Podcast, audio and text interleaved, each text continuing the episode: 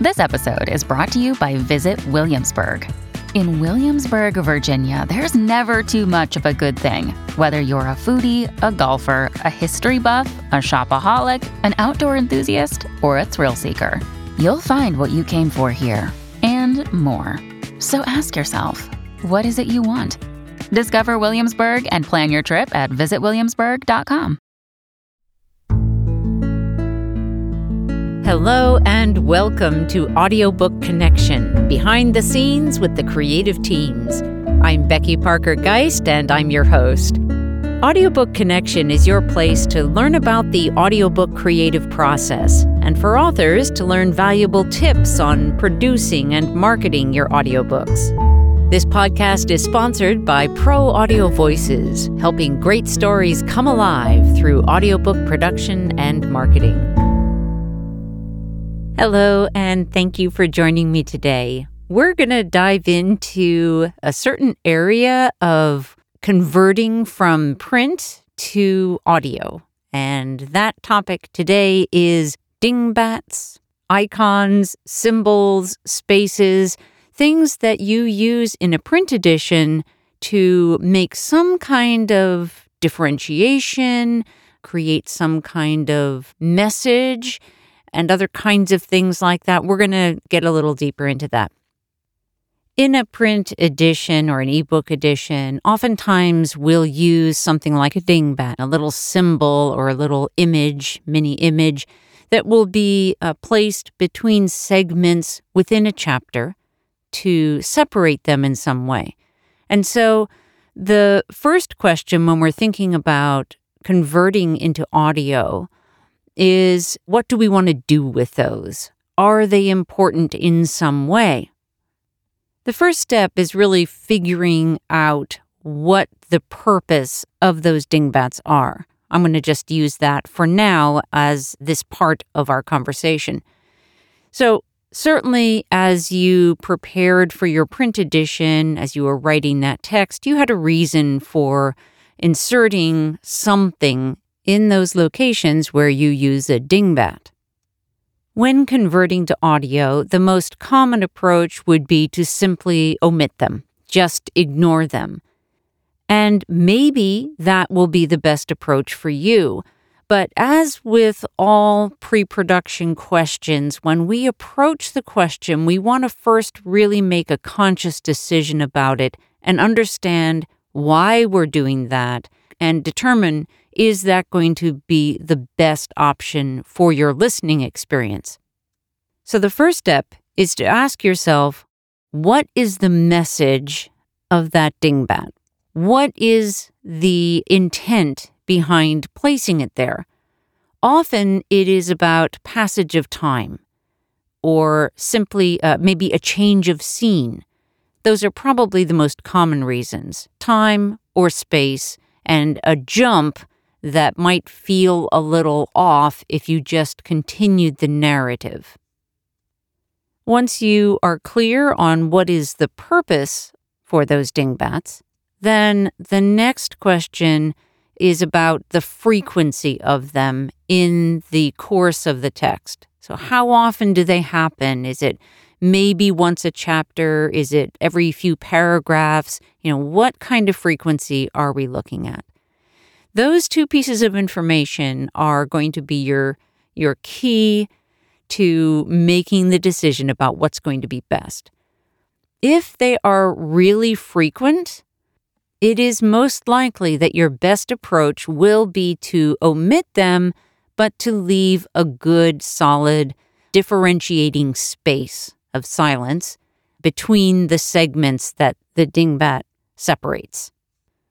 If they are not that frequent, then you want to ask yourself is there any reason why the listener might get confused if they don't have any kind of indicator, aside from silence, of the shift that you're asking them to make? And if you decide to omit them, it's not like this huge error if you don't do something different in that space. But I want you to think about again, we're always aiming for the best listening experience. And You want to try to put yourself in their shoes and ask yourself will there be any confusion if you don't help them in that moment where the dingbat is helping them in print? Obviously, when you do that in a print edition, you're giving them a clue. You're telling them something. You have a message for them.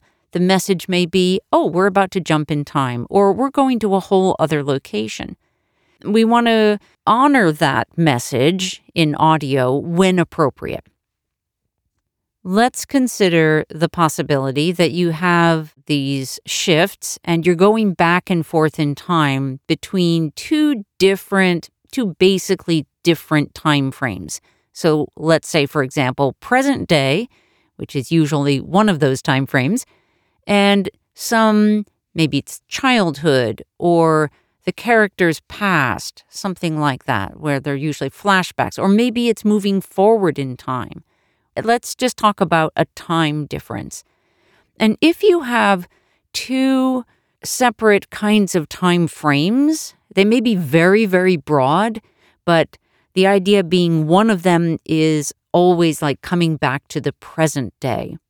Then you might consider what very small sound indicator might help us know that we're in the present time. It may be a sound that is not specific to character or place. It could be, you know, like a whoosh or a bell or any number of other things, a musical tone. But if it's somehow related to the character, that makes it a little more integrated, a little more interesting.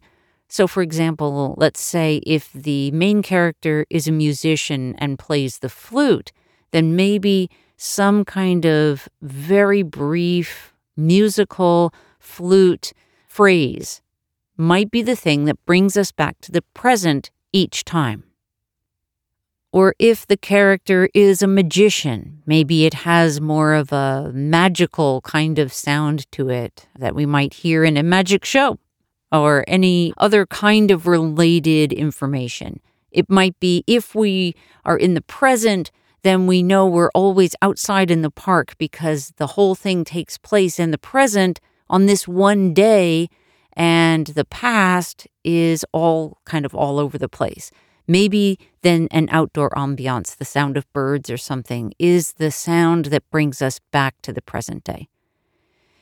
You can do the same thing going back in time. You may have an indicator that is suggestive of a particular time, or if you're going back, let's say, in time in a particular character's life. So maybe you have, let's say, three main characters and you're tracking the childhood experience of these three people. They may each have their own separate sound we'll call it an aural dingbat, that would indicate which place we're going to. If in your mm-hmm. print book you have used any kind of indicator that differentiates between your different time frames or different places, if, for example, you use different dingbats depending on what the next section is, then you may want to seriously consider doing something along these lines.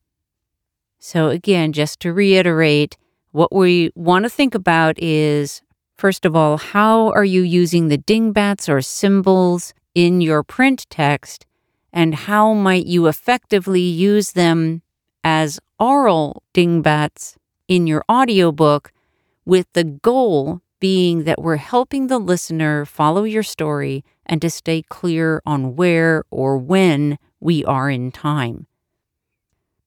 Let's take a short break and come right back, and we'll talk about some ways to consider other elements that are visual in your audiobook.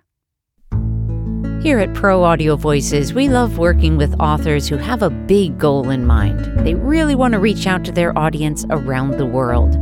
We're here to help make that happen. It starts with our pre production process, where we're evaluating and determining what elements of the audiobook we can leverage to both create an excellent listener experience for your listeners, as well as drawing them to your website to engage with you further. It continues on through the production process, making decisions that will enhance and support your big goals, as well as creating a great listener experience. But we don't stop there. Once the audiobook is live, we move on to helping you market your audiobook with the Audiobook Marketing Program. Come check us out at proaudiovoices.com. To schedule a call to talk about your audiobook project, click on Get Started. Okay, now let's take a look at some other ways that we use visual clues like icons in a book to provide some information visually that we may want to consider how we want to do it in audio. An example that I can um, point to in a project we're actually working on right now, a book by Dana Amarisa, that is the Condolences Pocket Guide. And in the book, there are several icons that are used as thumbs up or thumbs down. And these are indicators to help readers understand oh, yeah, this one would be a good one to use. And yeah, please don't use this one. That will just hurt people's feelings and make them feel worse, right? And there are many of these icons in the book, in the print edition, that are indicating thumbs up or thumbs down. So, as we took a look at how to approach that, we decided to go with a palette of sounds that are almost game show like, but not like corny. The idea was one of the things that I heard Dana say as we were discussing her book in the first place was that she wanted it to be somewhat lighthearted while this content, which is all about how to help or what to say and what not to say to people who are grieving, can be a heavy topic, but she didn't want it to feel like a heavy book. So that was part of what sparked this idea of using sounds in some fun ways that will help, you know, lighten it a little bit. And and so uh, because there are several of them in the book, several of these icons, it made sense to not just use the same one all the time for each one, because we didn't want it to start sounding annoyingly repetitive, which it could. So having a palette gives it more opportunity to have different kinds of sounds that will, you know, stay fresh and still give that feel. So as we were thinking about, okay, when it's a thumbs up, you know, typically if we have a sound that is going up at the end, we get the message like, ta da, uh, or, or, or, you know, we get the feel, oh, yeah, that's not a good thing to say. If we hear something that gives us that down tone. And then the other thing that we factor into it is uh, when are the moments exactly. Where are those placements and how do we spread them out enough so that it sounds like it's a really good balance? And where are the moments where it's appropriate to maybe group a few sentences and then use the use the palette of sounds? So that's a, a, different kind of message that is trying to be sent that you're the, the message is yes or no and in this case, using the thumbs up and thumbs down and converting that into audio using up sounding um, tones or sound effects or down sounding sound effects.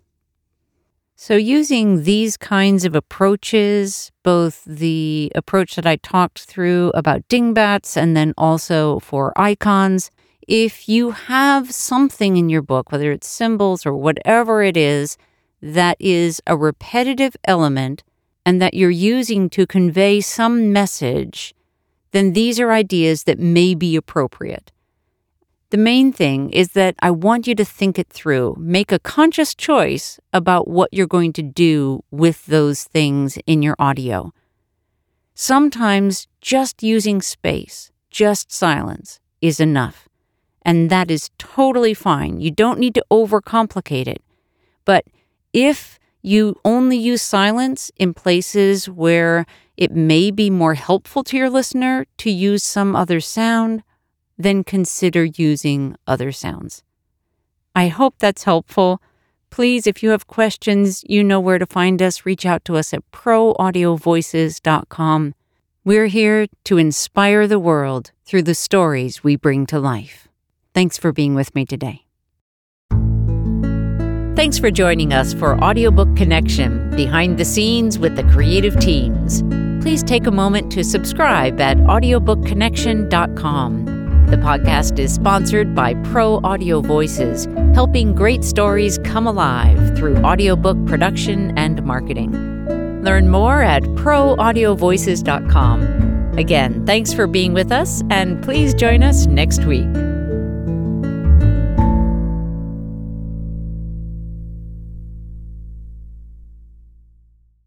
This podcast is a part of the C Suite Radio Network.